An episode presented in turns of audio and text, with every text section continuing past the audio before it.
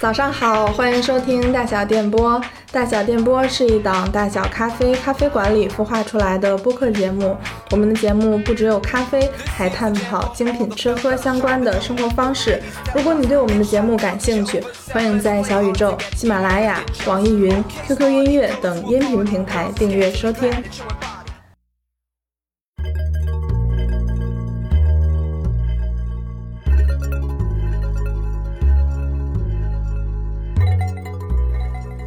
大家好，我是主播竹子。现在你听到的是来自景德镇的声音。今天是一期特别节目，我们的节目在大小咖啡景德镇店开业派对下午进行的同时同步录制。大小咖啡景德镇店建起了属于我们大小电波的专属播客间，现在已经持续对外开放。如果你来景德镇玩，想要体验一下，或者你是某档节目的主播，到景德镇，欢迎来跟我们聊聊，录一期节目。你可以在 show notes 里添加大师傅的微信，或者关注我们的公众号“大小咖啡”，添加表单进行申请。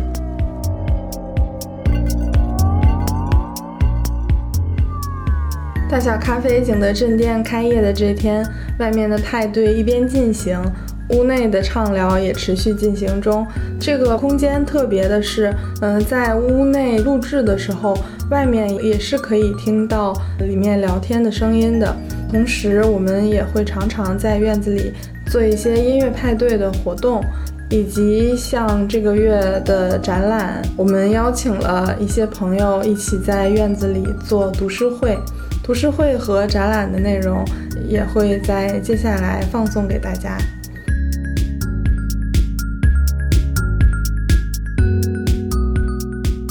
开业派对这一天，我们采访了大概七八个朋友，有店铺主理人，有手作者。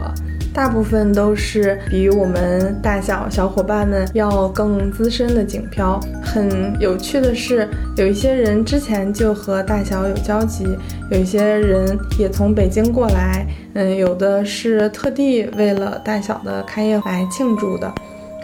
于是我抓着他们聊了聊，为什么要来景德镇，在景德镇做些什么，以及和大小前前后后有趣的故事。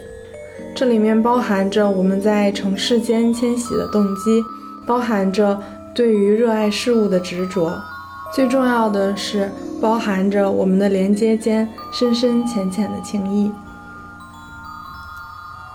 因为录制的同时，院子里还在进行着热闹的派对，所以声音可能会有一些吵闹。希望大家不要介意，也希望大家能感受到，嗯，景德镇店开业的这一份热闹和愉悦。下面就来听听我们的聊天吧。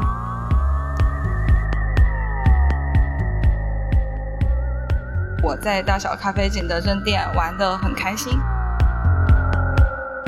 小咖啡景德镇店，我是罗的实验室。OK，结束了。叫金叉叉，我在大小咖啡景德镇店。然后，我现在在大小咖啡的景德镇店，今年是我在景德镇的第三年。然后大就是在一个大的空间里面，大的理想里面，大的态度里面；小就在一个小的温度和小的框景里面去感受我们要的生活。我在大小咖啡景德镇店喝咖啡，以后我会在对面吃面，吃完面再来喝咖啡。好，谢谢我们对面的阿康。我们叫山兰处，帮忙把门带上，谢谢您。我在大小咖啡景德镇店，大小咖啡你好，我们是移动九四三面北风，我们路过景德镇，很开心与大小相遇，我们的旅途仍在继续。也期待有大大小小的惊喜能够再相遇。三面北风，我们向阳而行。哦，移动九四是个什么概念呀？我们是从上海出发，从上海一直往西走。我们的目标是川西那边，开了一辆小的两厢的福克斯，然后把后备箱改装成了一个小酒吧。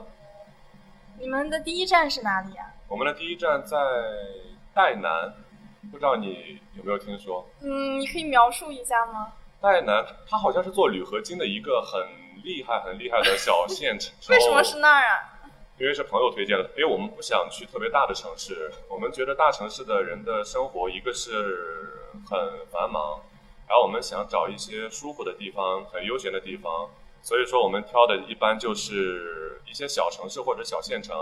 然后刚好朋友就推荐我们说，你们一定要去戴南，那是一个堪比城市的小县城。呃，当然我们去了之后确实震撼到我们了，他们的铝合金产业超级牛，你们在那儿销量怎么样？一般般。就是你们 couple 两个人在做是吗？对，我们是亲姐弟。哦，我们两个姐弟出来做这个事情。所以第二站是景德镇。没有，景德镇是我们的第五六站了吧？我们前面也去过芜湖下面的无为，就是我们觉得很好听那个名字，然后就去了。觉得很好听这个理由，我喜欢。无为啊，我们在那里就算一杯卖不出去，我们觉得也很应景。好，然后在景德镇是因为有朋友吗？还是因为就是觉得喜欢它的文化氛围？觉得很神奇吧？一直听到一些景漂啦，或者是中国瓷都啦这些称号，但是真的从来没有来过。江西我们之前没有来过，然后第一站我们就从安徽进江西的第一站就选择了景德镇。然后来到之后，我们本来是计划停留十五天，结果江西景德镇的朋友们太热情了，然后我们就硬生生的从十五天延长到了一个月。嗯，你能描述一下你们现在那个店所在的位置，以及是一个什么样的地方？我们在景德镇有一个叫三宝村，嗯然后三宝村那里是一个什么山，然后沿那个山山路往上走，在一个水堆的旁边，那个字应该读堆吧？啊，我也很迷惑那个字念什么。就是他在那里打高岭土，在一个很漂亮的拐弯的地方，然后我们在那个拐弯的旁边有一个草坪，我们车就停在那里。每天晚上七点左右，我们就会到那边。卖一些什么酒呢？一些鸡尾酒啦，也有一些我们从一些前辈那里呃淘来的，像我们有一款酒叫红曲酒，它很好喝，十多年一个酿的，它是属于黄酒种类的一款酒，哦囤粮酿造的。我们这几天有时候会开几瓶，邀请朋友过去品鉴一下。呃，你们计划待多久呢？还是没什么计划？在景德镇嘛，我们不太想做详细的计划，我们就很随性吧。像我们选择地点、选择城市一样，我们就一路走、一路停、一路交朋友，也不想考虑太多。嗯，能讲讲你是怎么跟大小咖啡搭上的吗？是我们在那边来到景德镇之后认识一个朋友，叫泡泡。哦，泡泡，景德镇小红人，对大红人，大红人。泡泡，然后那天跟我们讲说这里有一个咖啡店，从北京过来的，然后说开业前邀请朋友过来玩，然后我们也来大小咖啡，觉得很好玩，很有趣。你们选的这个地方呢，大小咖啡在这个这个叫龙什么龙？呃，这边叫龙岗哦，弄。龙岗弄，觉得这里也很舒服。因为我们来景德镇从来没有来过玉窑这里，我们前几天就在陶瓷博物馆那些地方逛，然后来到这里发现哇，还有这样一个地方，可能所以其实你们现在交到了很多就是这种本地客人的朋友，是吗？很多，当然还有一些游客，嗯，就是像因为景德镇游客也蛮多的嘛，有些游客可能过去玩，也会有游客去我们那里跟我们聊天啦。能不能讲两个比较有意思的客人的故事？哦，昨天、前天晚上有两个从武汉过来玩的小姐姐，超有趣，怎么讲穿着特别时尚的裙子，特别 fashion。然后在我们那边，因为我们那边晚上是什么风格？是很亚，还是很素朴，还是很？她是从乌克兰撤侨回来的，哦，她经历了超多。然后另一个小姐姐呢是恩施的，他们两个是朋友，然后来我们这里喝酒，然后在我们马路上跳舞、唱歌，超级开心。哦，这个氛围听着。对，然后过来的人呢，他们可能看到我们这里这么开心，也会停车过来跟我们玩。然后那两个小姐姐的那种感染力超级强，你们一般会放什么样的歌单呀？看一下，哎，我可以直接打开，它会录进去吗？可以呀，会的。哦，听到了。我好喜欢这首歌呀！介绍一下这首歌。这个是我没有记错的话，他们是法国的一对行为艺术家，他们之前做过一场行为艺术，就是他们夫妻两个人在中国长城的某一个点背对而行。哦，我知道那个对叫乌什么啊？对，名字真的记不住，但是就是他俩。嗯然后他们还做过一场行为艺术，就是坐在一个展馆里，然后一个桌子很长的桌子，握手的那个对，握手对视。后来他的前前夫过来，然后他们两个泪水突然流下来。对，这一首歌就是根据跟他们的有渊源的一首歌。所以，嗯，你觉得你们俩这一趟算是什么呢？行为艺术还是？没有，我们也是也是突然间临时起意，决定不想那么卷了，想出来交交朋友，认识认识人，然后看一看路上的风景。呃，方便讲你们原来是哪个领域的做事吗？我是体制内，然后我姐姐是做互联网的，之前在上海做了十多年，然后我是刚毕业进了体制，然后一年之后就呃出来哦，奔波哦我们我们中途来一杯酒，这个是什么酒呀？白毫茉莉玉油甘艾尔，你要不要先尝一下？没有你告了啊，你你尝一下吧我很推荐这一款。它像一个橄榄柠檬茶的那种感觉，很回甘，就喝的时候很酸，但是淡淡的，对，然后会一直很想喝，很解渴。酒精度高吗？一会儿可能还要。嗯，感觉只有四五度。哦，那 OK。呃，其实我们之前的节目大部分在北京的时候都是两个人以上，有的时候三四个人会一起录，然后大家那种聊大天儿的氛围，你知道北方那种感觉。但在我们这边啊，这首声音碎片，我们让它继续吧。我喜欢他最后的，哦我喜欢他最后的读那种像吟诗一样。哇用这首录我会哭的，天呐，真的吗？我特别爱他们。他不是随机哦，是我打算我喜欢的。我打算九月份去看他们的演出，因为我等他们演出等了两年了。哎，那个宋流水是不是？对我最爱的就是宋流水和致我迷茫的兄弟。此处应该喝一个。等他等他给你带一杯过来。嗯，呃，你你我继续讲，就是因为在景德镇这边，大部分可能是我在，然后我之前做的播客的风格，要么是那种偏文化类的，嗯要么是偏那种。呃，讲讲我们这种年轻人个人迷茫的节目，什么呃职场找不到工作呀什么的，然后就是那种稍微有一点深夜和呃挖掘内心的类型。我喜欢深夜。我之前大学期间搞过，我那个时候是没有了解到播客这个平台，我们是用公众号去做。嗯我们做过情感类的那种的，我，做这个好难相亲角哦。吗？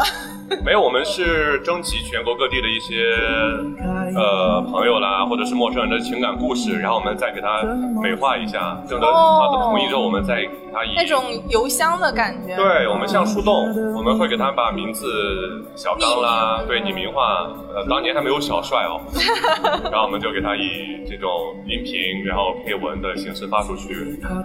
也有一些人通过我们当时那个平台去找失散的朋友，或者是，哦，听着就很但是大学期间嘛，那个时候也就是像一个兴趣一样，到最后我们组织了一波三四十个人的一个小团队，但是因为大三、大四开始毕业之后就分道扬镳了，大家，然后我们那一个平台就让它承载了那个平台里，存在了那个公众号里，我们也没有注销，也没有去把它转让现，在还能找到吗？对，能找到。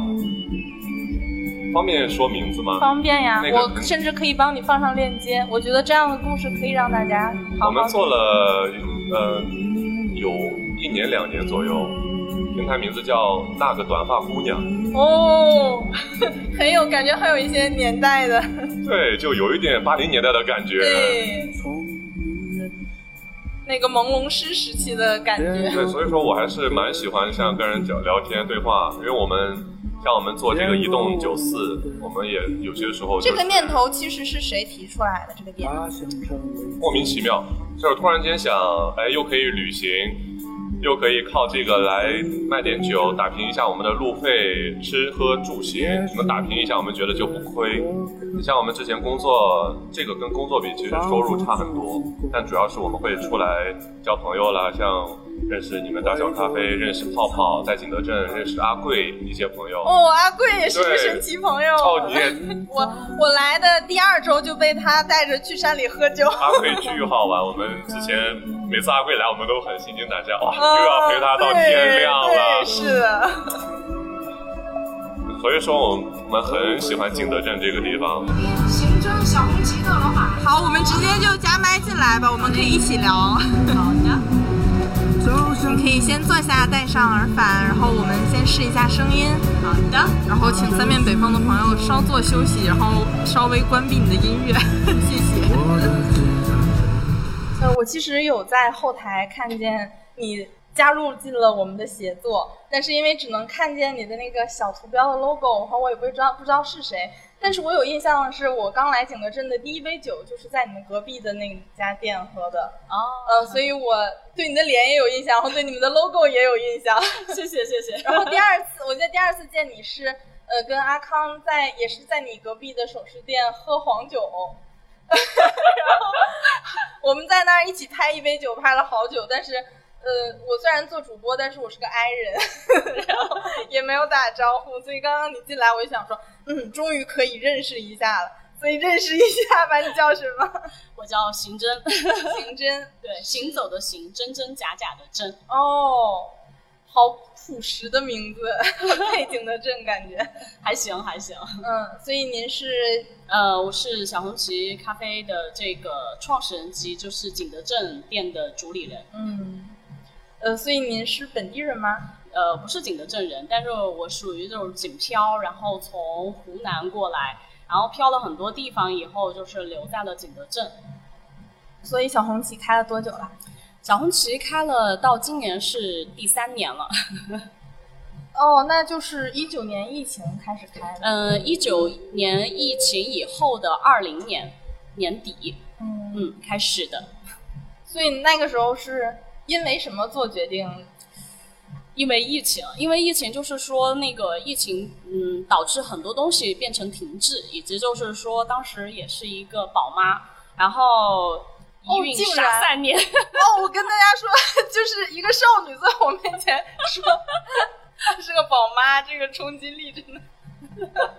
然后就总想着就是说，哎呀，感觉自己越来越笨了，然后又是疫情里面，就很多事情好像搁置着，好像离这个世界越来越远。然后又喜欢咖啡很久，我的好朋友就拉着我说：“哎，我们开个咖啡馆，破破这个疫情的局吧。”然后就是用咖啡的角度，然后去看看人啊、事啊、物啊这些东西。然后刚好就是让我这个停滞的大脑赶紧恢复正常。你是原来就做相关的行业，或者是爱好者之类的是吗？嗯，也没有，以前是纯爱咖啡，然后就是以及喜欢看各种各样的店，然后喝各种各样的浓缩，然后做的是设计师，然后我是设计师跨行到这个就是咖啡这一块。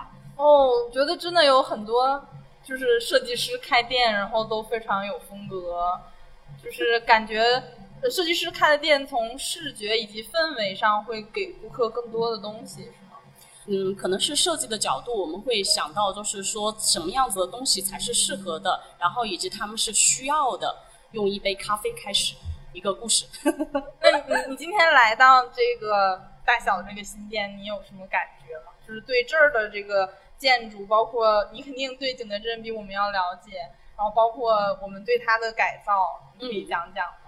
其实是在改造之前，嗯。然后有来过这个附近，然后但是那个时候是因为通过就是对面的御窑厂的一道白墙，然后看到了这个建筑，然后再转过弯来是龙岗弄，龙岗弄这样子慢慢进来的时候，发现每一个结构就是它是那种像穿越民国时期的那种文化底蕴的调调，然后你就会觉得就是很想听一些就是很生活的气息，然后踩着这种老砖头，然后敲一敲小瓷板儿，然后看看很多的老的那个瓷碟，在这个里面就是逛一逛，然后再去喝一杯咖啡，或者是来碗茶，就会觉得很舒服、很惬意。我比较喜欢大小的这个新店，就是它的二楼，它的二楼太绝了。二楼的两边的窗口，一个是直接最好的视角去看待御窑厂的整个建筑人，还有就是对面的龙珠阁吧，是叫对龙珠阁那一块的草坪，通过你的视角、你的思维，能够看到很多很多的像电影一样的视角去放大，就站在那那，你就可以一直让自己放松待着。呃，另外一个窗口呢，正好是呃正对大小的这个呃正门。然后有一棵这样子的石榴树。今天来的比较有意思的就是，我捧着鲜花过来，一场大雨。这场大雨下来以后的这个石榴树滴滴答答，让我看到了很多美女坐在下面喝着咖啡，然后又很惬意，一点都不在乎，就是说，呃，是晴天或者是雨天。我觉得大小就是这样子的。大就是在一个大的空间里面，大的理想里面，大的态度里面；小就在一个小的温度和小的框景里面去感受我们要的生活，我们要的态度，以及就是每一个小景里面，就是我们要呈现的这个状态。所以我大小名字上面就已经让我感受到了，就是不一样。在我开咖啡馆之前，我就关注到他了。那你能讲一下小红旗是为什么叫这个名字？小红旗的话，则是因为，嗯，一开始只是想为了先做一个 logo 让别人记得，然后就画了一个小旗子，然后再加上就是说红色的话，选这个颜色的原因是因为。我们在景德镇，在景德镇这个最难烧的颜色就是红色，再加上景德镇在之前叫昌南镇，那 China 的话一定要用中国红，所以用这种就是让别人记住的颜色和 logo，然后做成了小红旗。好，我们现在又有新的朋友进来了，所以我们对先呃跟刑侦拜拜，然后。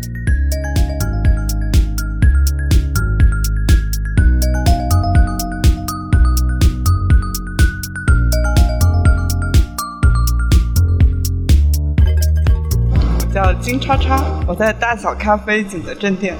然后你是做什么的？无业游民。无业游民啊，太好了，我也是无业游民。所以无业游民的日常你都干干点什么？嗯，玩泥巴。嗯，还干嘛？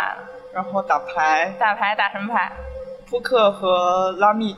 拉密是什么？以色列麻将。哦，为什么会打以色列麻将？超出了我认知范围。很好玩的一个数字牌哦，跟本地的朋友吗？对，也是无业游民。我 站在旁边，一个红发 红发牌友。对。然后呢，你可以讲讲这个牌的玩法，或者你觉得它乐趣在哪？你打这个厉害吗？厉害哦，挑没了这人开始。就是数字牌，然后就是你要凑成一些组合，嗯，然后看谁先打完谁就赢。谁先打完谁就赢。呃，组合是啥样的组合呢？一连串还是说？就是数字，它那个牌一数字一共是一到十三，然后颜色是四种颜色，然后就是三张就成立。嗯，那不跟麻将是一样？我不会玩麻将。哦。同样颜色不同数字，凑齐三张就可以。同样颜色不同数字，我感觉像在玩一个那种网络桌面游戏。同样。哎，很复杂了。所以他有正经的大名吗？拉手的拉，拉手的拉是个汉语名字是吗？我还在那想是个什么拼写。好，我们可以回去搜一下。你还有什么想说的吗？没有了。所以今天你就是来捧你牌友的场是吗？可以这么理解吗？对，然后很社恐。好，谢谢你。哎，你我再加一句，你来景德镇多久啊？两年。然后就是玩泥巴打牌是吗？啊，对。酷，拜拜，拜拜。我因为我们下一位朋友进来了，你可以先戴上你的耳机。怎么称呼你？虽然我认识你，但跟大家介绍一下。Hello，大家好，我是易红，现在在大小咖啡的景德镇店。今年是我在景德镇的第三年。然后你在景德镇做什么呢？嗯，其实一开始到景德镇算是去找到自己的一种新的创作的方向吧。对，然后来到这边其实也是比较。机缘巧合，对，就是通过一个之前公司工作的时候的一个活动，然后了解到陶瓷，然后就想说来景德镇看一下，对，然后来了之后就留下来了，对，留下来的这个选择感觉是一个平静的舒适的一个选择，就不是说哦，我可能看到这个东西我非常的狂热，或者说非常有一种非常激烈的情绪。的这种。所以你的理理性目标是啥呢？因为就是听到这儿的感觉，必须得立一个 flag，要不都说不过去了。理性目标啊，是指哪方面的目标？因为你过于平静了，然后前面的那两个陶作者，要么就是会向我阐述，因为他有创作的欲望，或者他有开店的欲望。但是你，我听起来就觉得说，嗯，好，我要留在这儿生活。然后呢？其实，如果是创作的欲望的话，这个我还是比较狂热。但是选择这个城市，就是比如说，或者我接触陶瓷这个材料，就是我觉得跟它的一个关系是舒适的。对，就是不是说可能会有一个非常强烈的那种波动，对，这这可能是跟这单一材料的一种，就是跟它交互的一个感受。但是如果是跟，因为我觉得我的创作的出发还是跟观念相关，对，所以如果对于观念的话，我觉得这个是我让我狂热的部分，对。然后材料的话，我觉得就是一个怎么说呢？是去组合出我这个观念的一种方式。嗯，但是我觉得所有材料都是有生命的，对，所以去挑选到或者说去找到就是嗯，能够跟自己有产生比较好的交互的材料，是一个还可能是一个过程。嗯，所以其实这两年你就是在跟这些材料在做交流交往，跟他们在一起玩。是，嗯，变化是什么？来了景德镇之后，就很难问出进展这个词。嗯，因为好像只有在北京，大家才会聊啊，有没有什么进展？在这儿，大家就是打牌，是吧？刚才你的牌友已经暴露了吧？你，所以就只能说变化吧。你跟他们交往，比如说跟谁关系更好一点了，觉得谁更好玩了，或者是，嗯，我觉得可能没有一个说，嗯，比较的这种感觉。就是我觉得每个人都有他们身上还蛮有意思的一个地方。对，就可能有些人他们在这个。创作上，他可能是非常有自己一些比较有创新性的一些想法，然后有些人可能是他比较偏向于做一些容器，然后他在这种工艺制作上，他的就是成熟度啊，或者说他去尝试材料的这种实验性会更多一些。然后有些人可能他也不做，就虽然在景德镇，但是不做跟陶瓷相关的，可能做玻璃，或者说。做大漆，或者说做更多其他的材料，甚至有些就是，嗯，可能就是开店，对，或者说是在这个地方纯纯纯的生活。现在你不是也有自己的工作室了？我听说。嗯，是。他就是他的名字以及他的未来，你有想吗？嗯，有。对，但是愿意讲吗？名字的话，先那个不透露。先不透露，做些什么呢？嗯，这个工作室的话，主要会做呃自己个人个人的日常创作的一个呈现，然后包括会有一个展厅，然后展厅的话是会去代理一些创作者、艺术家的作品，然后包括我去呈现一些自己的作品。嗯，这些创作者和艺术家也都是以你的审美和判断去进行一个挑选。对，就是可能也不一定说我挑这些就是。没有说好坏之分嘛，只可能只是说是我个人比较主观，更偏好于这一类，然后就会呈呈现一个你自己的和你你的审美的东西一个空间。是。好，我应该怎么称呼您呢？您就叫我姚就好了。姚，我是做陶瓷的。就现在是我呃第一次面对一个陶作者在讲话，所以很激动。因为之前都是去一些店，去一些市集，呃，还没有接触到工作室这一块。所以您能讲讲您现在的对在做一些什么？嗯，我其实也是景雕，呃，从北京过来的。嗯。但是还蛮久的了，在这儿我跟我的搭档做了一个，呃，名字就叫 Me Room，嗯，用这个陶土和瓷土，陶土多一些，然后因为中国产生的这种陶土非常多嘛，然后它可以产生的颜色也非常多，然后就进，我是利用这些呃原生泥的原颜色，然后进行拼贴，呃，它们在一块儿可以把不同的泥层压在一起，然后它形成一个自然的画面。啊，然后通过泥片成型做一些呃生活器皿，嗯，大概就是你看到像这样的东西，颜色，呃，它就是所有你看到有几种颜色，它其实就是由几种颜色的泥巴揉搅在一起形成的一种纹路啊和花样。哦，这个好漂亮呀！谢谢。呃，我现在在就是瑶给我看了他们工作室的这个小红书，然后上面有他们做的一个漆皮质感的，我看起来很像呃虎纹的那种。嗯对对对，虎纹、斑马纹，其实这些灵感都来自于自然，比如说动物啊，嗯还有一些岩石、岩层。还有海边啊，就是其实其实还是我觉得景德镇其实因为靠自然很近，嗯然后我们又住在乡下，所以呢离自然 感觉非常近，然后你会观察自然。原来在北京其实基本上都是城市建设嘛，但是其实人跟自然的这种关系还是很很近的。你贴近它的时候，你会感觉有一种回归感。嗯，因为我其实专业是学雕塑的，哦，我雕塑毕业，然后呢来景德镇头几年其实也还是做。做作品为主，然后回北京做展览是这样的。然后后来打算长期待在这儿的时候，就会觉得，因为瓷土是这个地方的一个特产嘛，所以就想着，呃，而且我的毕业创作其实跟陶瓷都有很大的关系，呃，所以后来就想着，其实你要是因为艺术这个东西，就大部分看看上来就比较高，它属于。就是你到美术馆才能看到的一种呈现嘛。但是，后来我在这边做东西，其实有时候也在琢磨什么是艺术，艺术跟我的一种关系到底是什什么样子的。嗯，然后我觉得其实它应该更多的，其实它就是一种生活方式。嗯，然后那生活方式离我们什么最近呢？可能就是器皿，对吧？我们吃饭，我们盛菜，呃，我们喝咖啡，嗯，喝茶。这都是一种生活方式的一种呈现。那那你可能，我觉得尝试去做这些器皿会会更好的把我想要的东西表现出来。这个初衷其实我现在你看到更多的可能是一些简餐的餐具和咖啡杯啊，我做咖啡杯做的比较多。其实原初也是因为在北京在咖啡店里其实很难用到特别趁手的杯子啊，然后就想着自己是不是能做一个自己很喜欢的杯子。啊，这是一个缘起，然后后来慢慢慢慢做了这个这个脚胎这个系列，也做了有十多年了，嗯，呈现一个就是目前这个状态。所以您现在每天的大概的生活节奏和创作节奏是什么样的？就是早上起来收拾收拾家里啊，嗯、然后看看院子，我还自己种了菜。哦，多大的院子？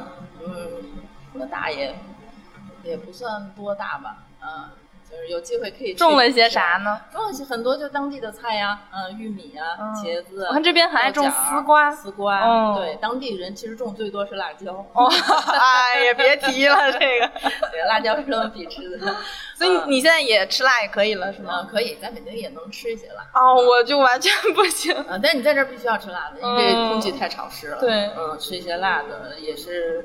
反正因为我我住在乡下嘛，又没有外卖，然后我自己又比较好吃，嗯，所以基本上都是还是自己做啊。然后那像咖啡和酒的摄入呢，也咖啡和酒摄入有，我在家也有咖啡设备，我也在家喝咖啡。啊，自己会做手冲？对，没错，我也是一个深度咖啡爱好者。哦，牛，嗯嗯。对，我觉得你们的手应该会更稳定吧，是吧？嗯，其实这个都是一个技术嘛。我觉得好玩还是在于就这种变化之间的这种变化，风味的层次，哎，去体验是一种玩嘛。我觉得放松一点，别把它就是掉入一个技术的怪圈里啊就好。嗯嗯，因为景德镇这边其实咖啡爱好者很多，嗯呃，然后其实你看全国呃咖啡还没有这么热的时候，其实景德镇我们这波。小的这个小圈层，其实就已经很早，我们就自己买生豆子，自己自己烘，自己玩啊。然后后来慢慢这两年才热起来。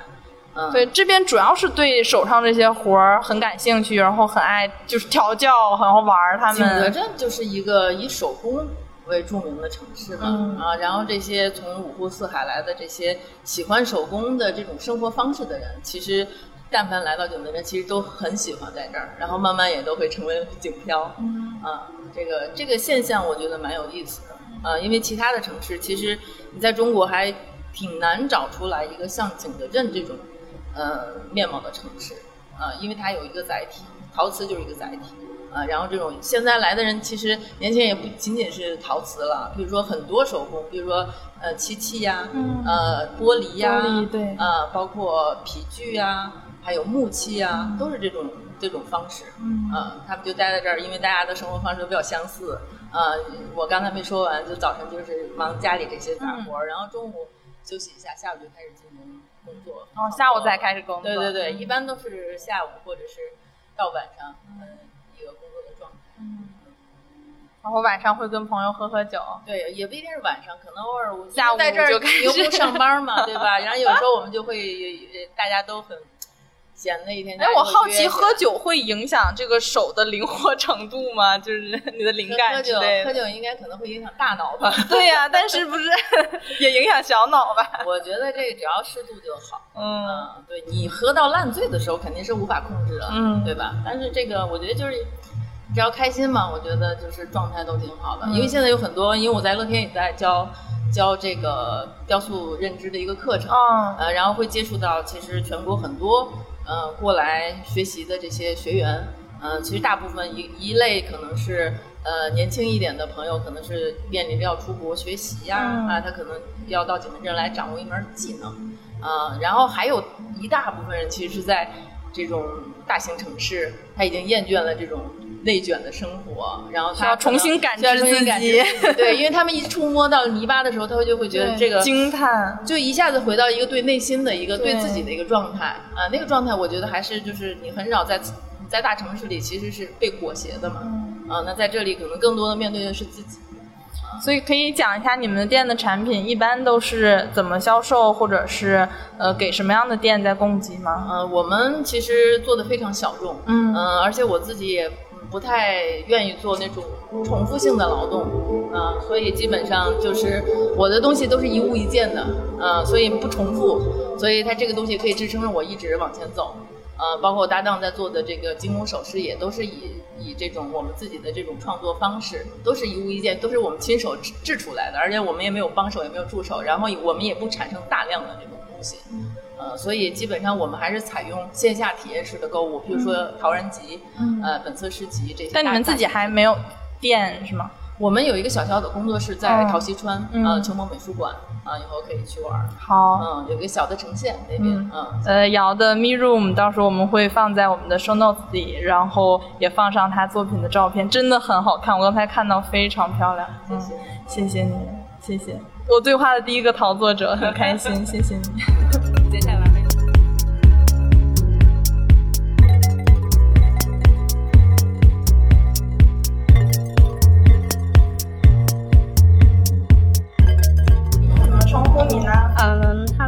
我叫胡坤莹，我是在这边有一个陶瓷工作室，同时也是一个图案设计师。那你的陶瓷工作室都做一些什么样的作品呢陶瓷工作室叫 Sparkle。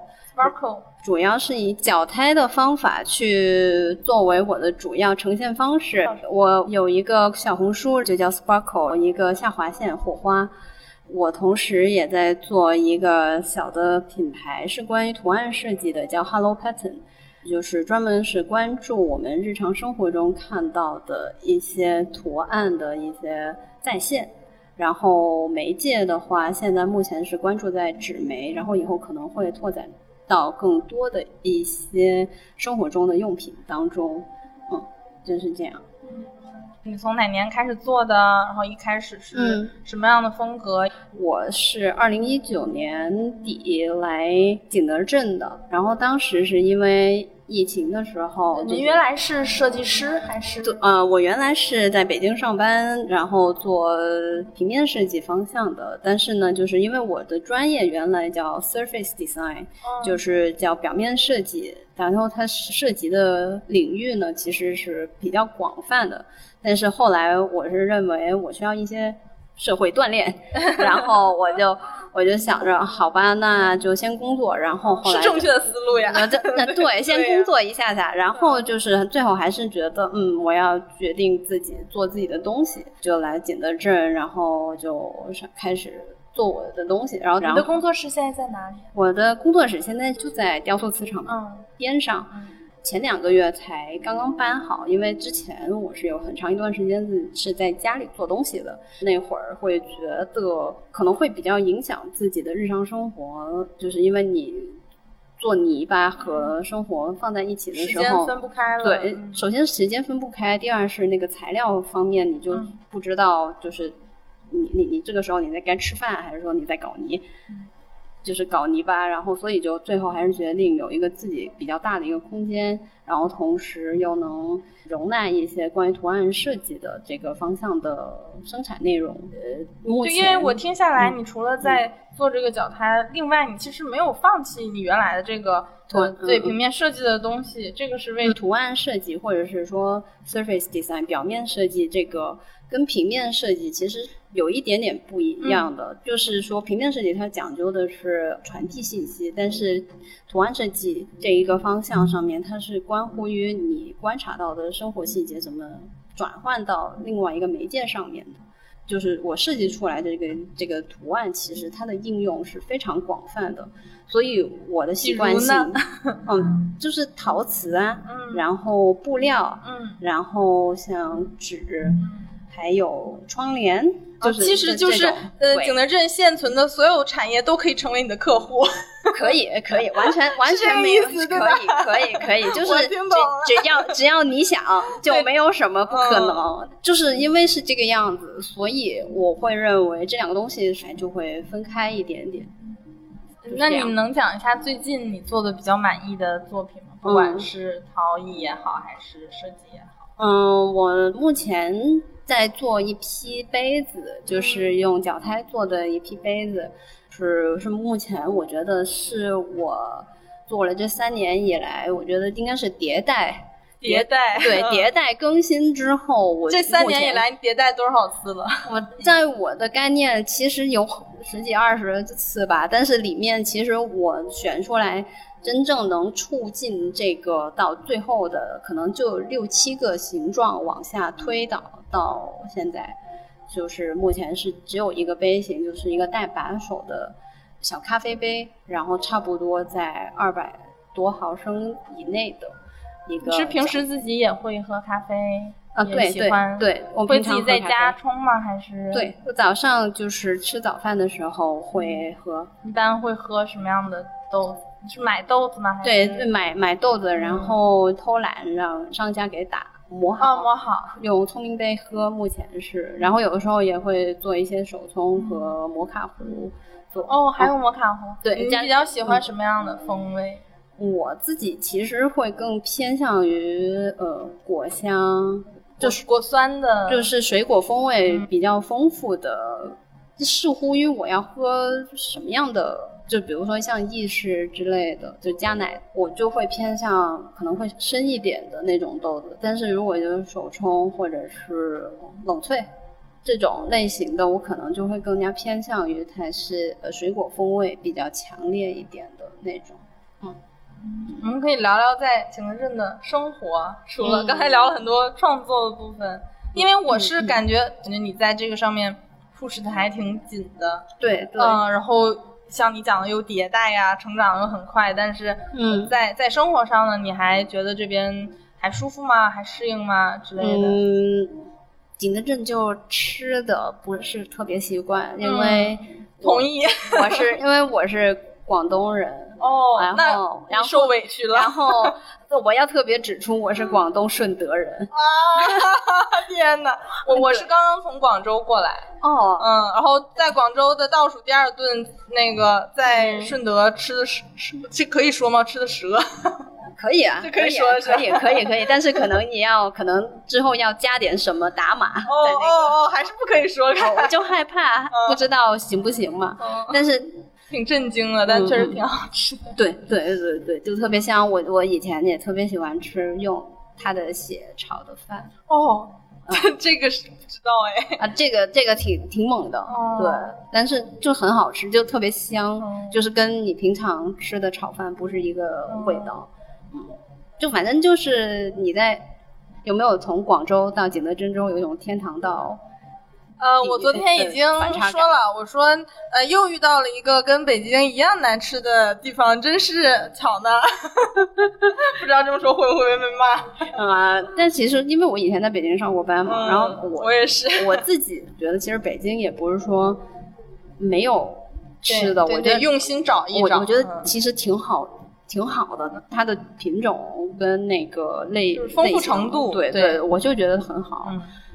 它可能没有那么地道，但什么都有。对对。然后你可能也要稍微花点钱，花点心思找一找，就能知道。对对对，就是。但是你要日常想街边吃个粉，肯定是不如广州、上海啊。那 吃个面，那确实是。你就是在北京，就是你得特地去一个地方，然后你才能吃到你感觉对的东西。但是问题是，就是说在景德镇，你连这个选项也没有，就。你现在已经能吃辣了吗？还是完全不行？我还是不行。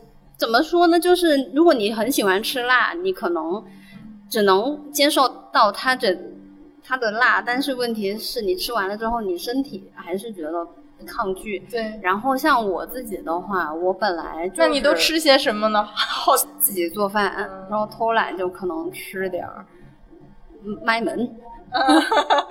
麦当劳，麦门永存，我只能说，我也是，就麦门教徒吧，可能这么说，就是朋友推荐。我能问一句，我最近搜索到一些本地的潮汕火锅，能吃吗？你可以去一家，哦，赶快，就是叫那个八方来客，哦，可以尝一下。然后那家是潮汕人，对对对，哦，太好，救了命了。对对，那个八方来客那个潮汕牛肉火锅，就是真的是全都是。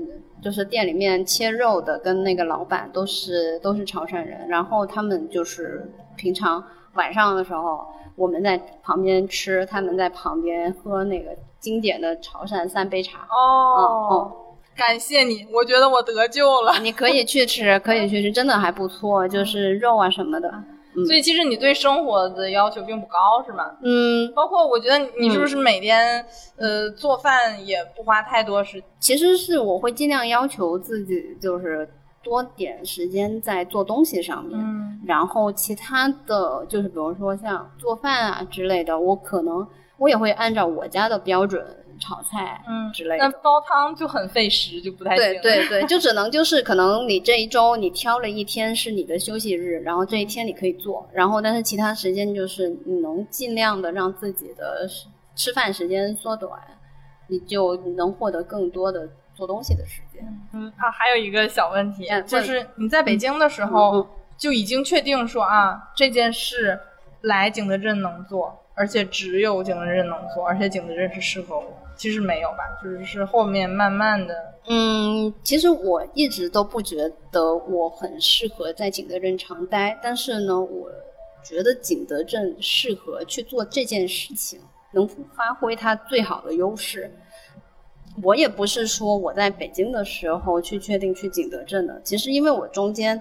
哦，我现在介绍一下佛山，就是顺德的往上一级是佛山，然后佛山底下有个地方叫石湾，我在石湾待过一段时间，然后石湾是也是一个做陶的地方，然后他们以非常出名的陶塑人物，呃，作为他们的特色，然后我在那里其实待过大半年，然后但是这个整个过程其实不是。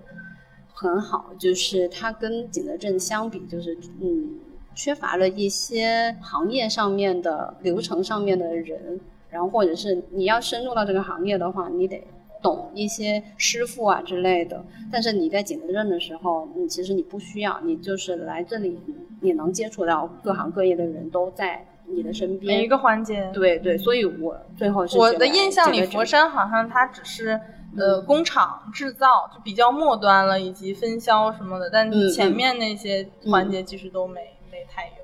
可以这么说，但是其实佛山它就是等于做那个卫浴，就是马桶啊、浴缸啊。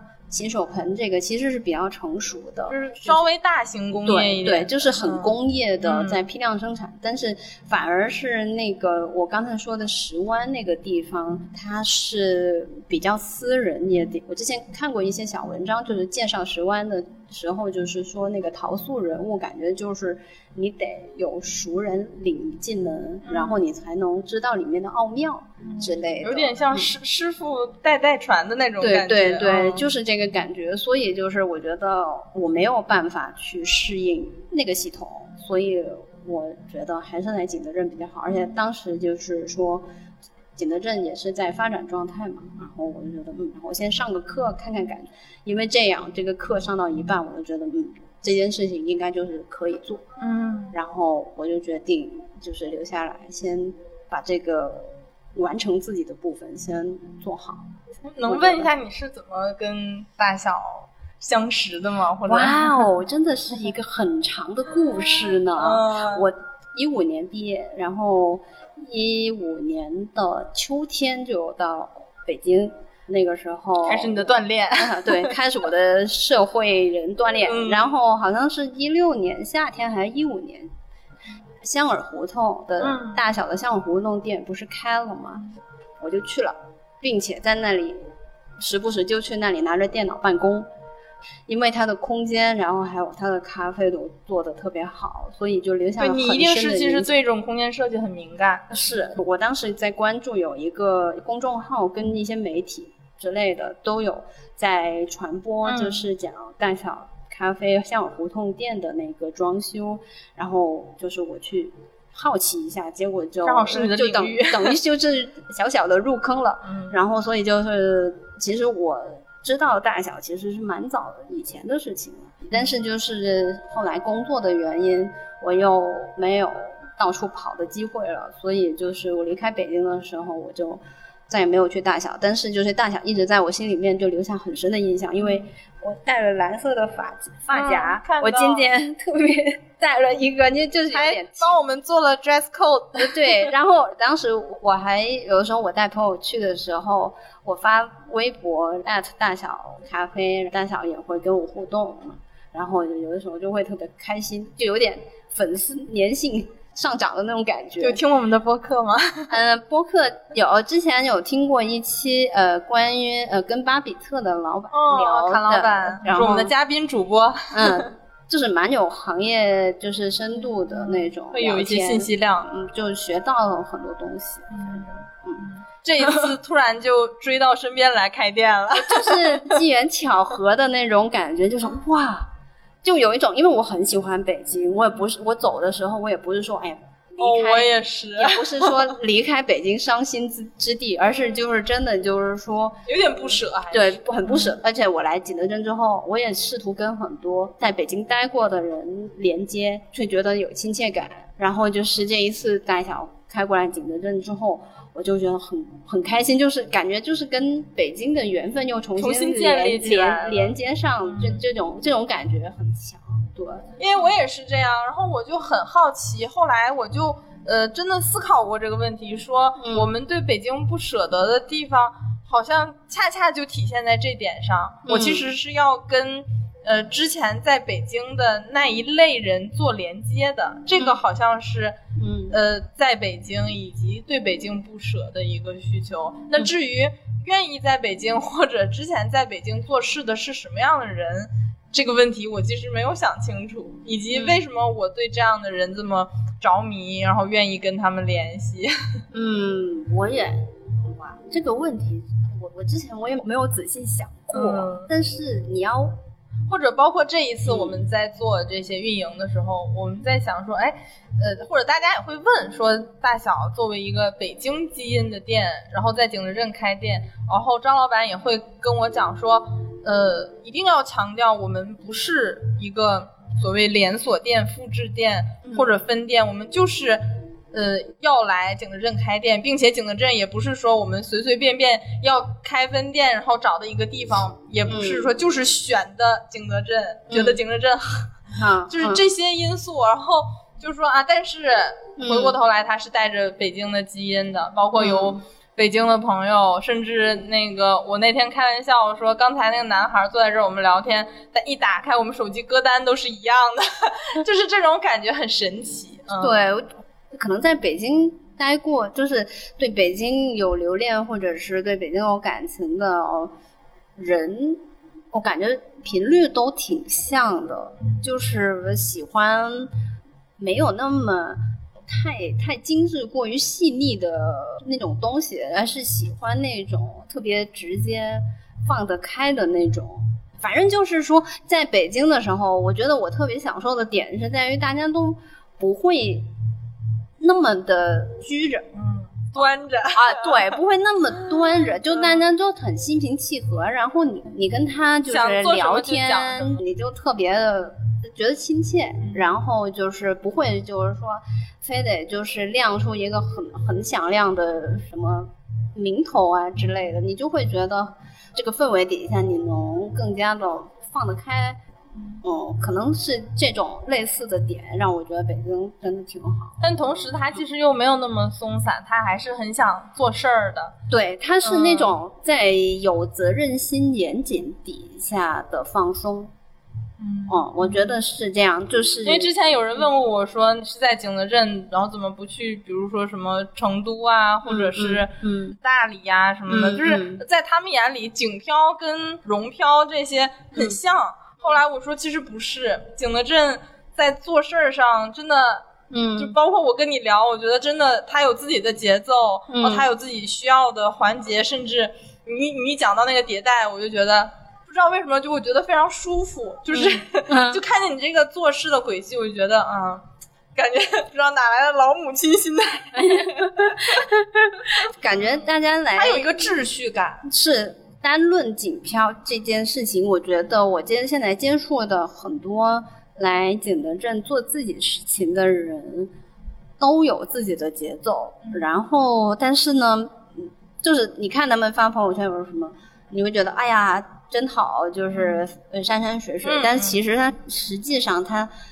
很充分的在联系他要做的事情，然后他要进行的哪个步骤，就他很紧密。对对，就是我很惊讶。我记得那天，呃，因为我们也是在二楼布了一个小展嘛，那个是北京的一个朋友委托我做的，正好联系到那个师傅，然后他就跟我讲，他原来也是一个陶作者的工作室的一个相当于工人，然后他对那些。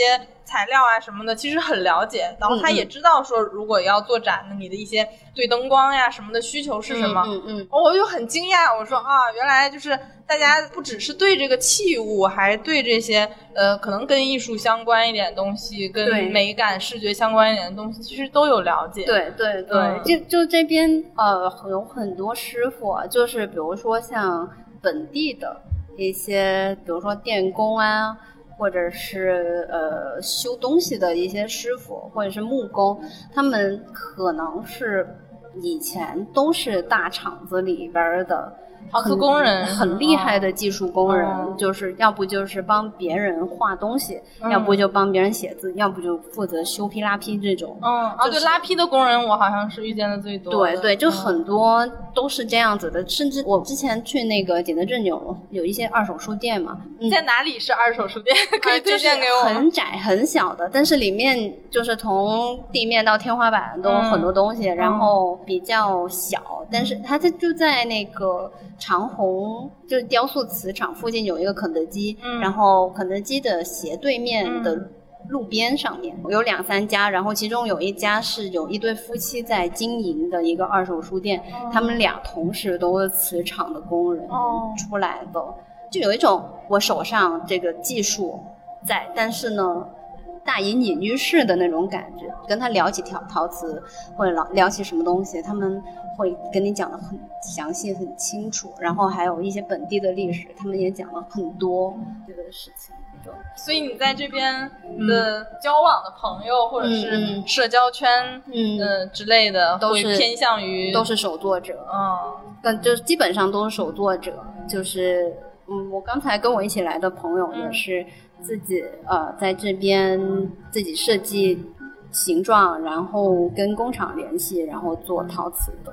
对，然后还有很多很多都是自己做东西，然后参加市集啊，然后或者是呃跟商店合作啊，或者是自己有一个小品牌，嗯，然后慢慢的在嗯社交媒体上面推广这个样子啊。最后就是希望你能。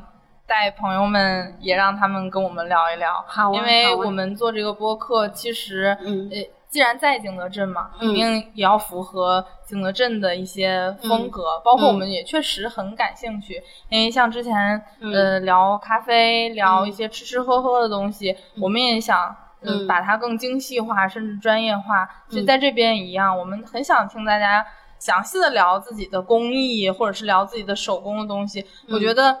是需要这个东西的，就是它是需要比北京或者所谓一线城市更沉淀的内容，更哪怕说没有那么多人在做，但是我们觉得这些细节很重要。嗯，我个人是觉得你在这边你遇到每一个手作者，他们都有自己的一套做事方法，就是你是复制不了的。嗯，就是他们从自己开始做。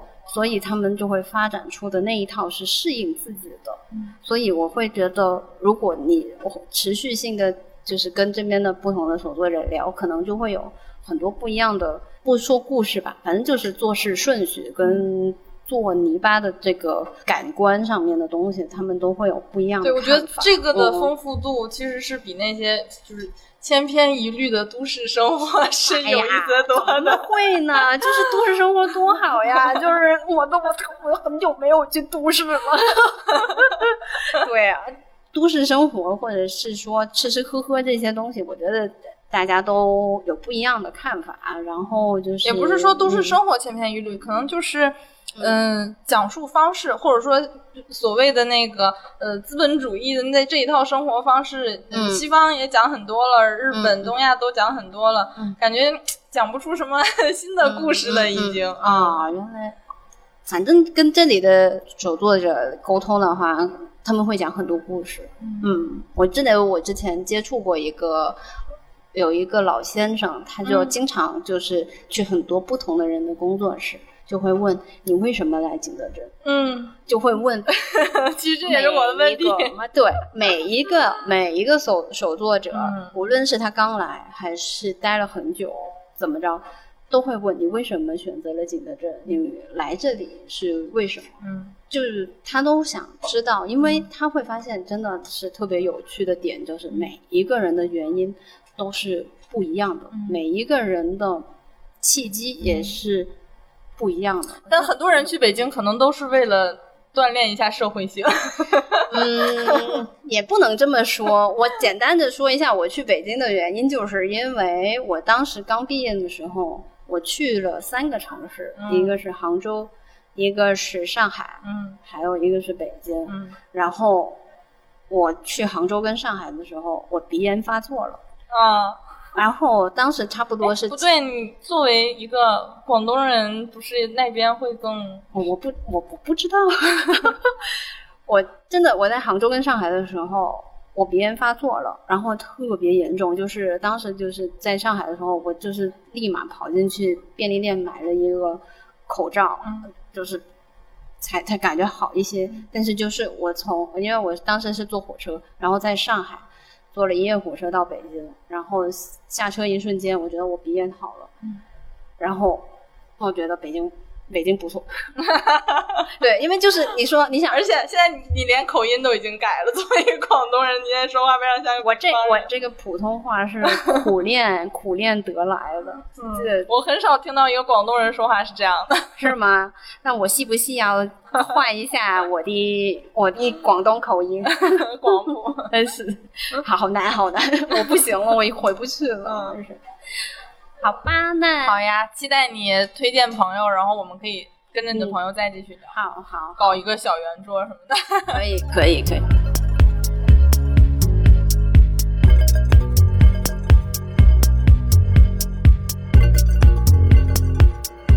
大家好，我是 RQ 商业观察室的苗苗。我现在就在大小咖啡景德镇店，这次呢是专门为了新店的开业过来的。因为我之前去过北京的大小咖啡，来到景德镇店后，我感受到了和北京店一样的熟悉感。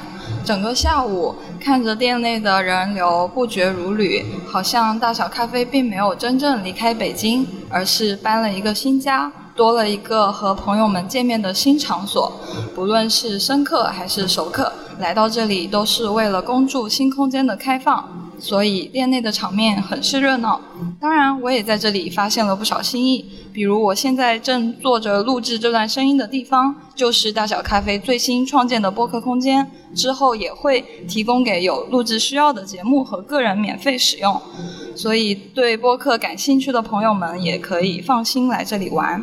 还有，整个大小咖啡景德镇店的空间真的很大，可以实现很多功能的落地。播客空间其实只占了一小块地方，外面的院子更加宽敞，据说还有办市集的打算。二楼呢，也还有展览可以看，功能很是丰富。以及在和店长的交流中，我还得知店内招了不少本地员工，也感受到了大小咖啡对景德镇本土文化的热爱。我包括我景德镇本地的朋友都很喜欢这里。最后，希望大小咖啡越办越好，我也会继续喜欢和支持大小咖啡。谢谢大小咖啡，我在大小咖啡景德镇店玩的很开心。你是这一次特意为了这个来的景德镇？嗯，对，因为我是。RQ 商业观察室是一个观察城市商业动态之类的平台，两个创始人他们也是张老板的朋友，然后我作为江西人就代替他们过来看庆祝一下新店开业，然后来这边感受一下，还带了我景德镇的本地的朋友过来。哦，真好，我们最喜欢这样的朋友。我说带着来给张老板涨一涨人气。嗯。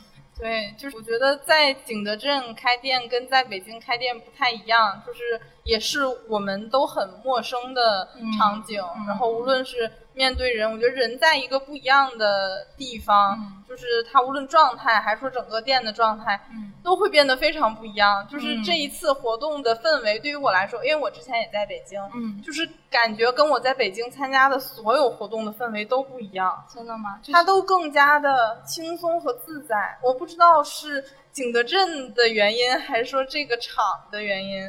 很神奇啊！我觉得都有，包括来这里的人，就大家都可能很放得开，然后让这个空间变得更融洽，然后更多。最关键的一点是，我觉得大家很这么说好像不好，啊？怎么更包容？那个更包容是我对未知的、呃没有见过的、没发生的事情都更包容，无论呃这个未知是好还是不好，无论说它跟我有关还是跟我没有关系，包括刚才进来的一个陶作者，我。跟他聊，然后可能就是聊聊他的生活，聊聊他的创作，嗯，他都觉得很愿意讲。然后哪怕说我提出了 感觉跟他很远的问题，他也愿意去思考一下，或者是呃讲讲呃他打的牌什么的，哦，就觉得对很放松，嗯，跟一线城市的气质非常不一样。但是，嗯，大家的这个呃审美和消费力以及。他对一些好所谓好的东西的追求，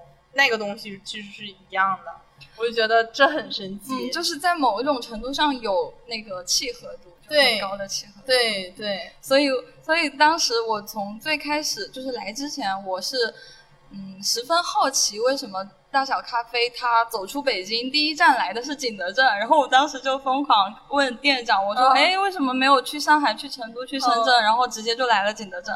然后就说：“就是因为喜欢，就喜欢两个字。”我就觉得哇，那一定是这边的文化啊什么很能打动人，所以你们才会就是才会这么坚定的过来这边开新店。你今天有喝咖啡吗？有呀，我已经点了两轮单了。因为对，因为两点他不是开业派对是两点到四点嘛，我两点就过来了，然后一直待在这边就喝了又喝，然后喝酒了吗？酒没有，还没有，等再晚一点喝。对，晚一点看看有没有。嗯，好。我超级推荐的那个玉油干的那一款。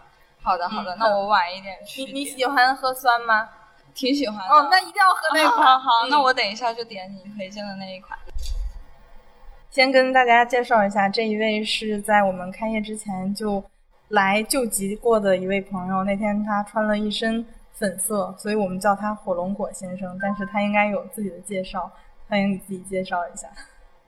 呃，大家好，我前天应该是前天之前吧，是一只行走的火龙果，然后，但是我这几个月的主题色是红色，所以大家可以理解成是一份行走的红色。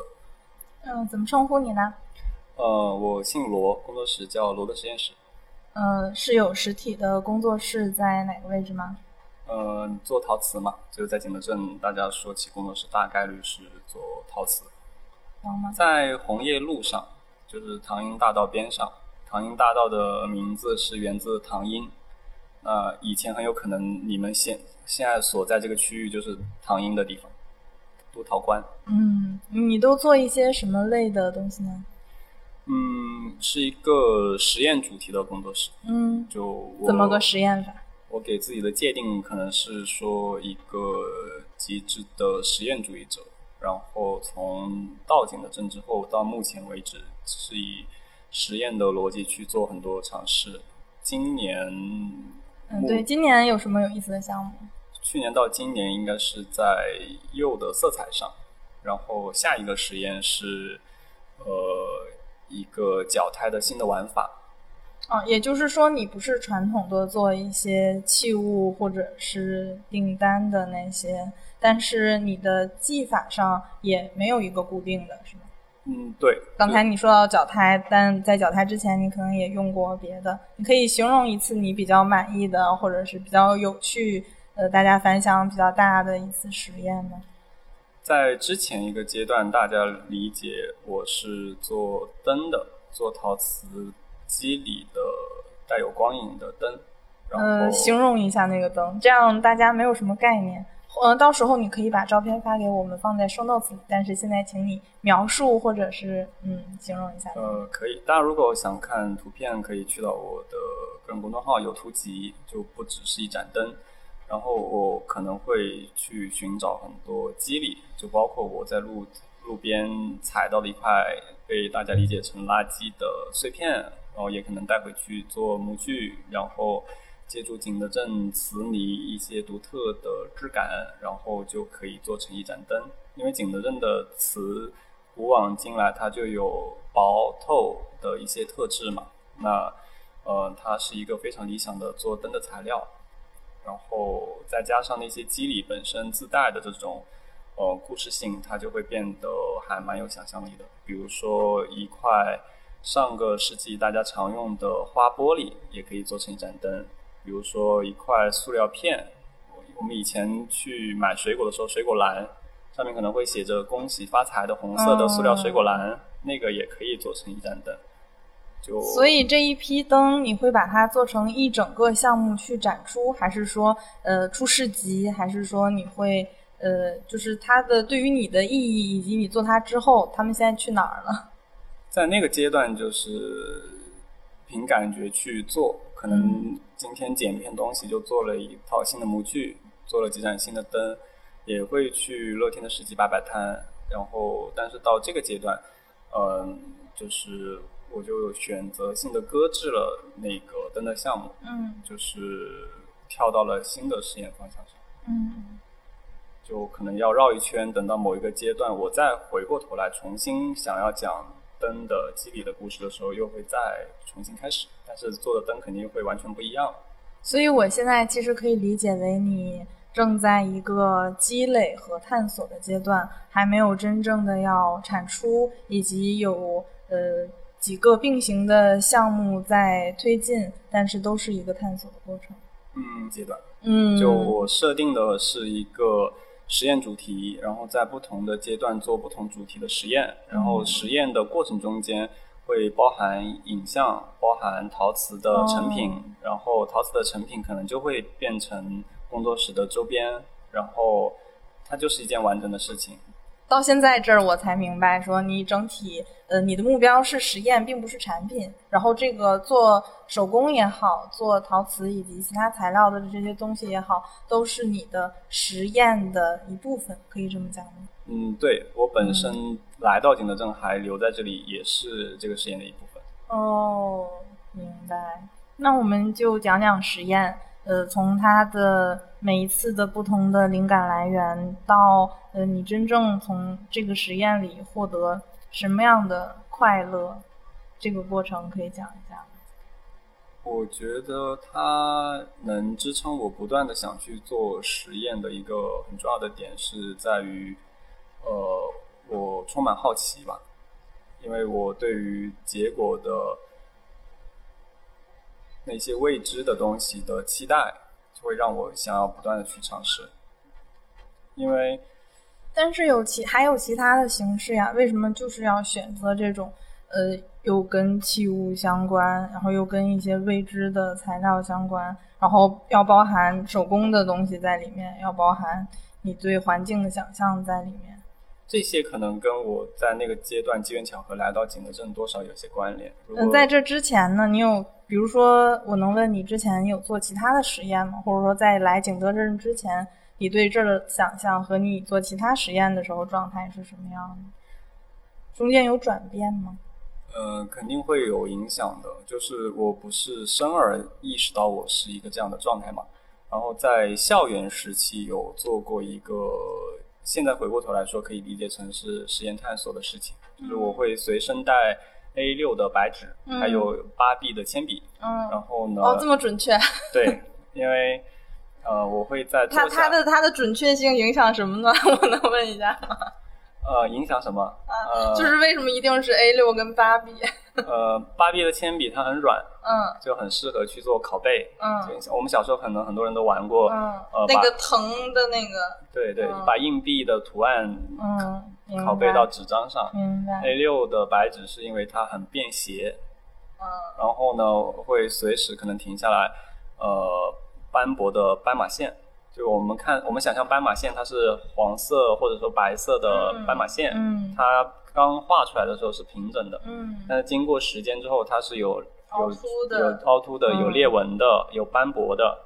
然后呢，学校的路灯柱子，它可能是漆面有剥落的，嗯，然后一张老门板，它的漆可能是起翘的。然后我们学校，我已经有想象了，对。我记得那会儿跟我的大学老师聊到这个的时候，聊到这个行为的时候，嗯，我能问一下当时你是什么专业以及是什么老师吗？我在南京林业大学读书，嗯，景观建筑设计，就我们的很多基础设计都是他教的，嗯，就平面构成、立体构成、色彩，还有设计基础，嗯，好，嗯，我们算聊到这个吧，嗯，就是说，呃，做这个事情的意义在哪里？那会儿得到的结论是。不知道，就不知道做那个的意义是什么。呃，先不说意义，就是说动机跟冲动是哪来？创作动机是哪来？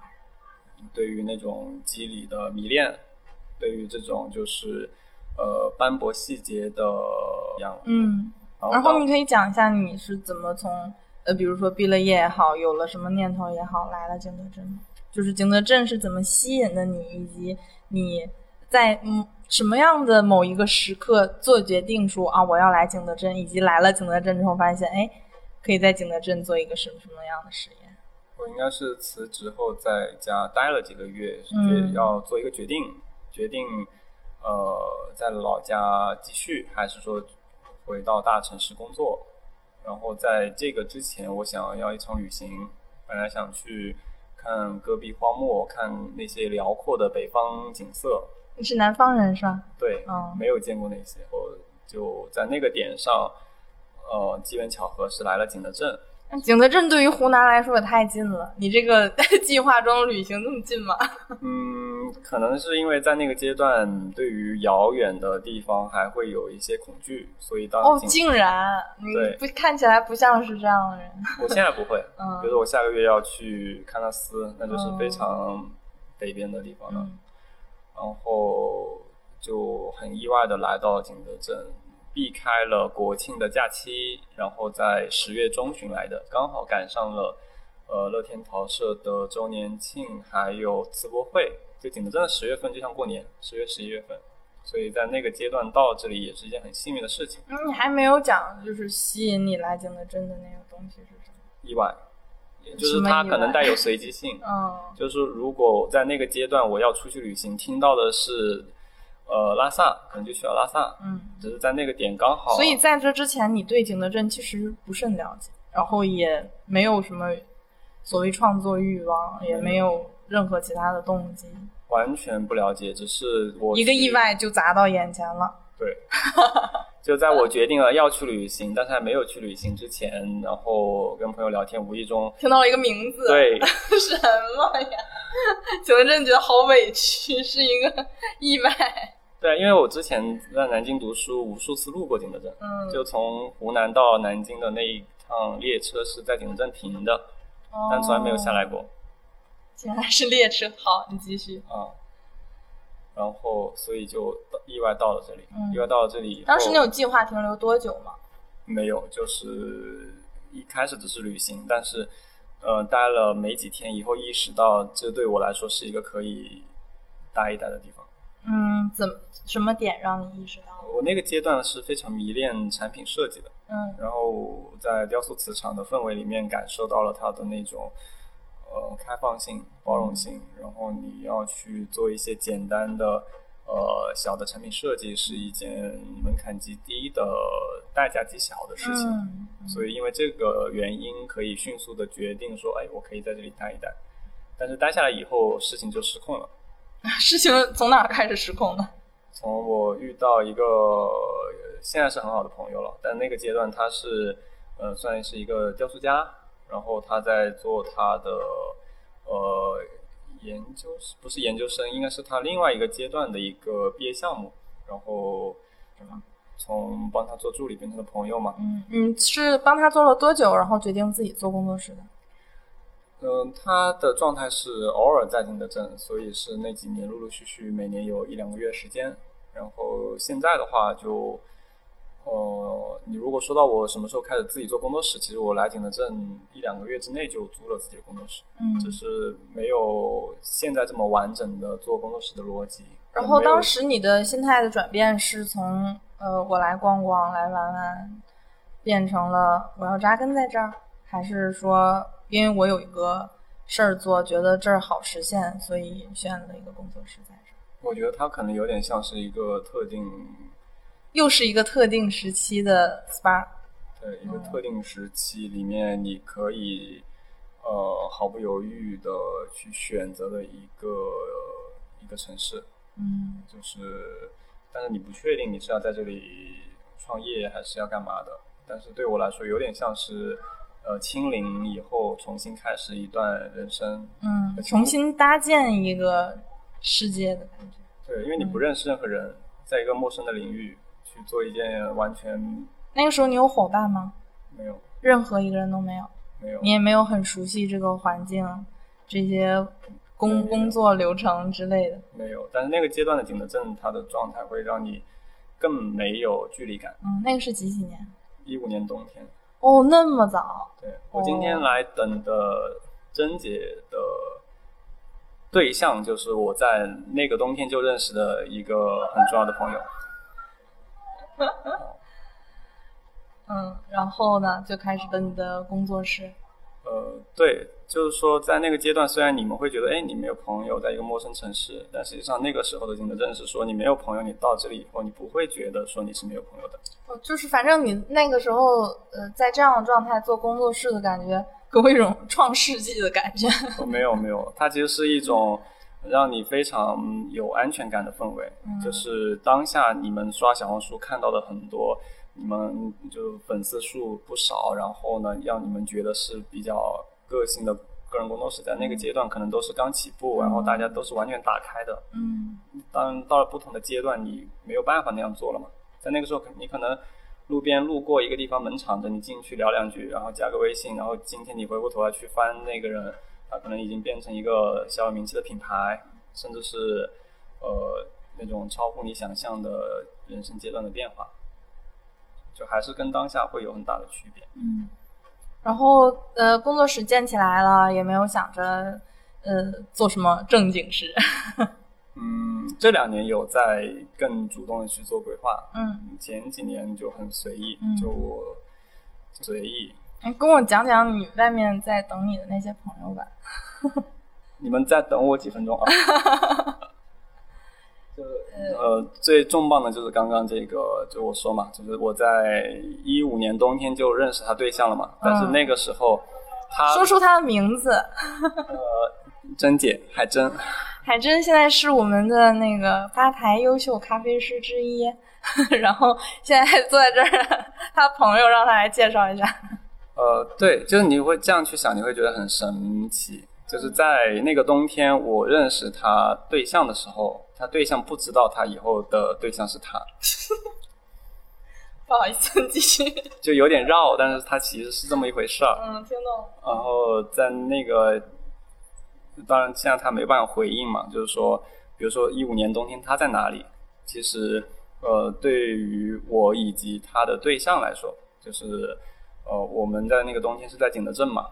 然后我第一次见到他的时候，呃，是路过一个工作室，闲聊了几句。那个男生他就带我去他隔壁，隔壁就是我刚刚说的这个，就是那个冬天认识的朋友。然后他正在装修自己的工作室，然后一个废墟一样的地方，然后我们那个装修的线是他从拆迁房扒过来的，灯是从那个老厂房里面拆的。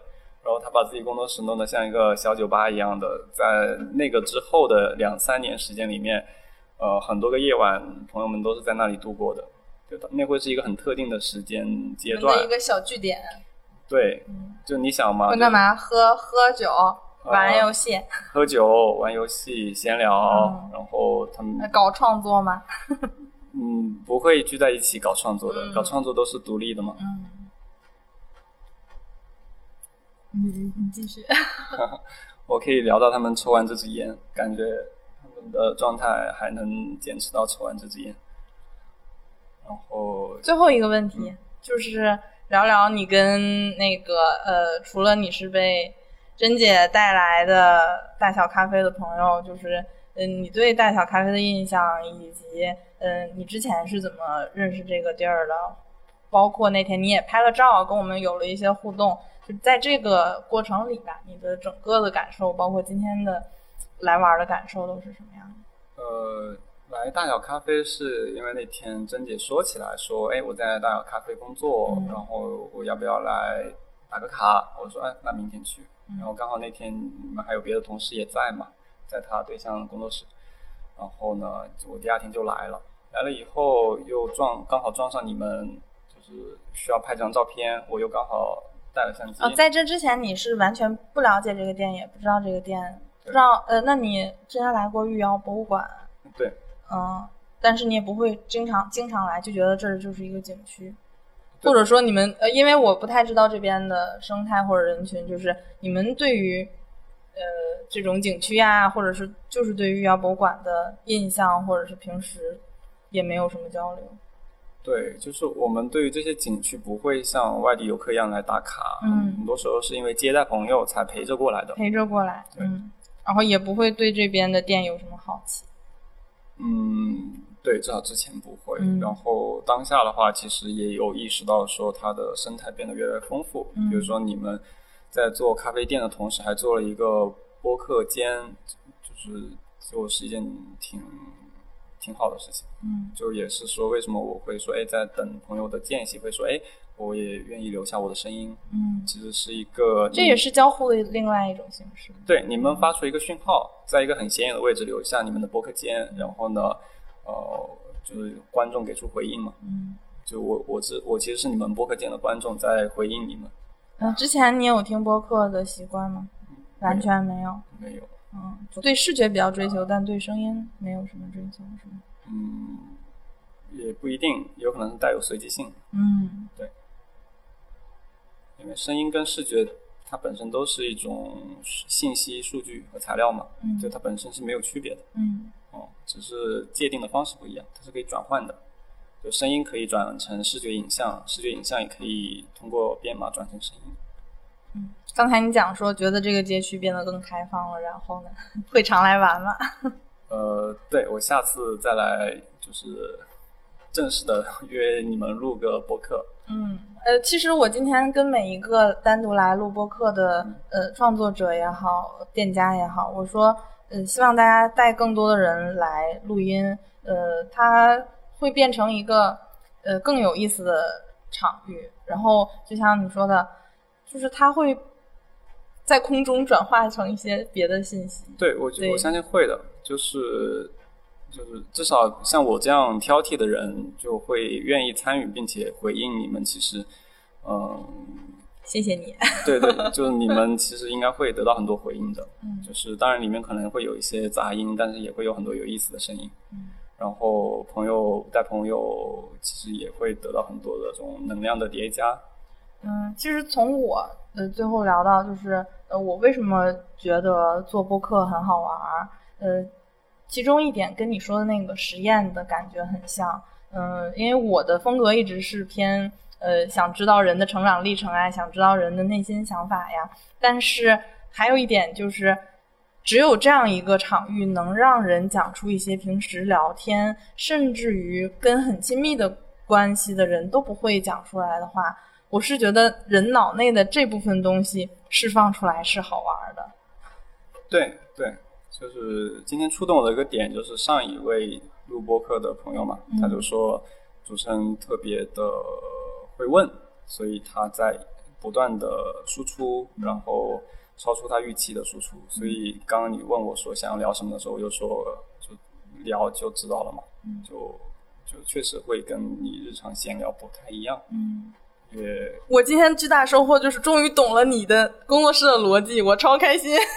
谢谢谢谢，以后有时间我们再录播客。好，谢谢小罗同学，开心开心，你的朋友也开心了，要走了，拜拜。对对对，我要去追一下。已经在外面摇花手。好，再见。谢谢，拜拜。好，谢谢大家咖啡。我在大小咖啡厅的正点。OK，结束了，谢谢大家。